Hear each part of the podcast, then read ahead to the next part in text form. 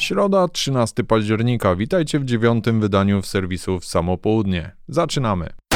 Firma Zig Zauer nie weźmie udziału w targach SHOT Show 2022. Dla przypomnienia, SHOT Show to największa coroczna wystawa broni na świecie, mająca miejsce w Las Vegas, Stanach Zjednoczonych. Producent podaje powody w swoim oświadczeniu, argumentując, że priorytetem w tych trudnych czasach jest utrzymanie wszystkich dotychczasowych miejsc pracy i zminimalizowanie zagrożenia zdrowia pracowników. Stoisko firmy Zig Zauer należało do największych na amerykańskich targach. Firma wysyłała corocznie ponad 140 pracowników obsługujących stoisko producenta i biorących udział w Range Day, czyli dynamicznych pokazach broni na strzelnicy przed rozpoczęciem targów. Firma Zig Zauer zdecydowała się na przekazanie organizacji NSFF, która jest organizatorem SHOT Show, pół miliona dolarów w ramach wsparcia.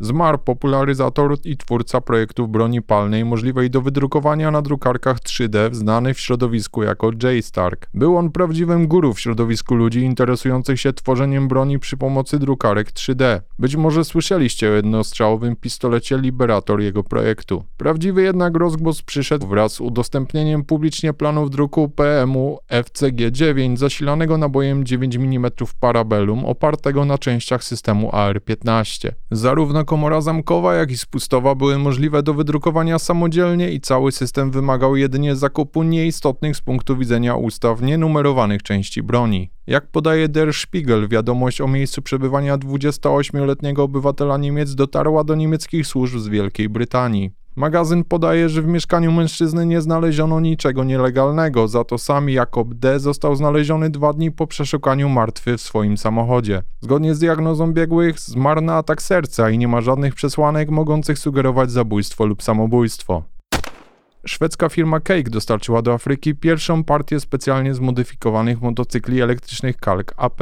Pojazdy trafiły do strażników SAWC, czyli Southern African Wildlife College w południowej Afryce, którzy na co dzień walczą z kłusownikami, chroniąc gatunki będące na wymarciu. Razem z pojazdami przekazano przenośne stacje do ładowania motocykli przy pomocy energii słonecznej. Przy modyfikacjach stawiano nacisk na wyciszenie pojazdów, wzmocnienie zawieszenia i ułatwienie poruszania się w bardzo trudnym terenie. Kalk AP może pracować w trzech trybach. Pierwszy to eksploracja z prędkością ograniczoną do 45 km na godzinę. Dzięki temu bateria zapewnia 3 do 4 godzin jazdy. Tryb Excite to prędkość ograniczona do 70 km na godzinę przy maksymalnie 2 godzinach jazdy. Ustawienie Excel działa bez ograniczeń, pozwalając na uzyskanie maksymalnego przyspieszania i prędkości. Tutaj producent podaje jedynie czas jazdy wynoszący około 1 godziny. Chętni mogą zakupić taki pojazd dla siebie w ramach antykłusowniczej akcji Electric Bush Bike. Cena 25 tysięcy euro obejmuje zakup pojazdu i ufundowanie dodatkowego pojazdu dla afrykańskich strażników wraz ze stacją ładującą i zapasowymi bateriami. Chcecie dowiedzieć się więcej o tym niezwykłym pojeździe akcji ratującej zagrożone gatunki? Link w opisie opisie.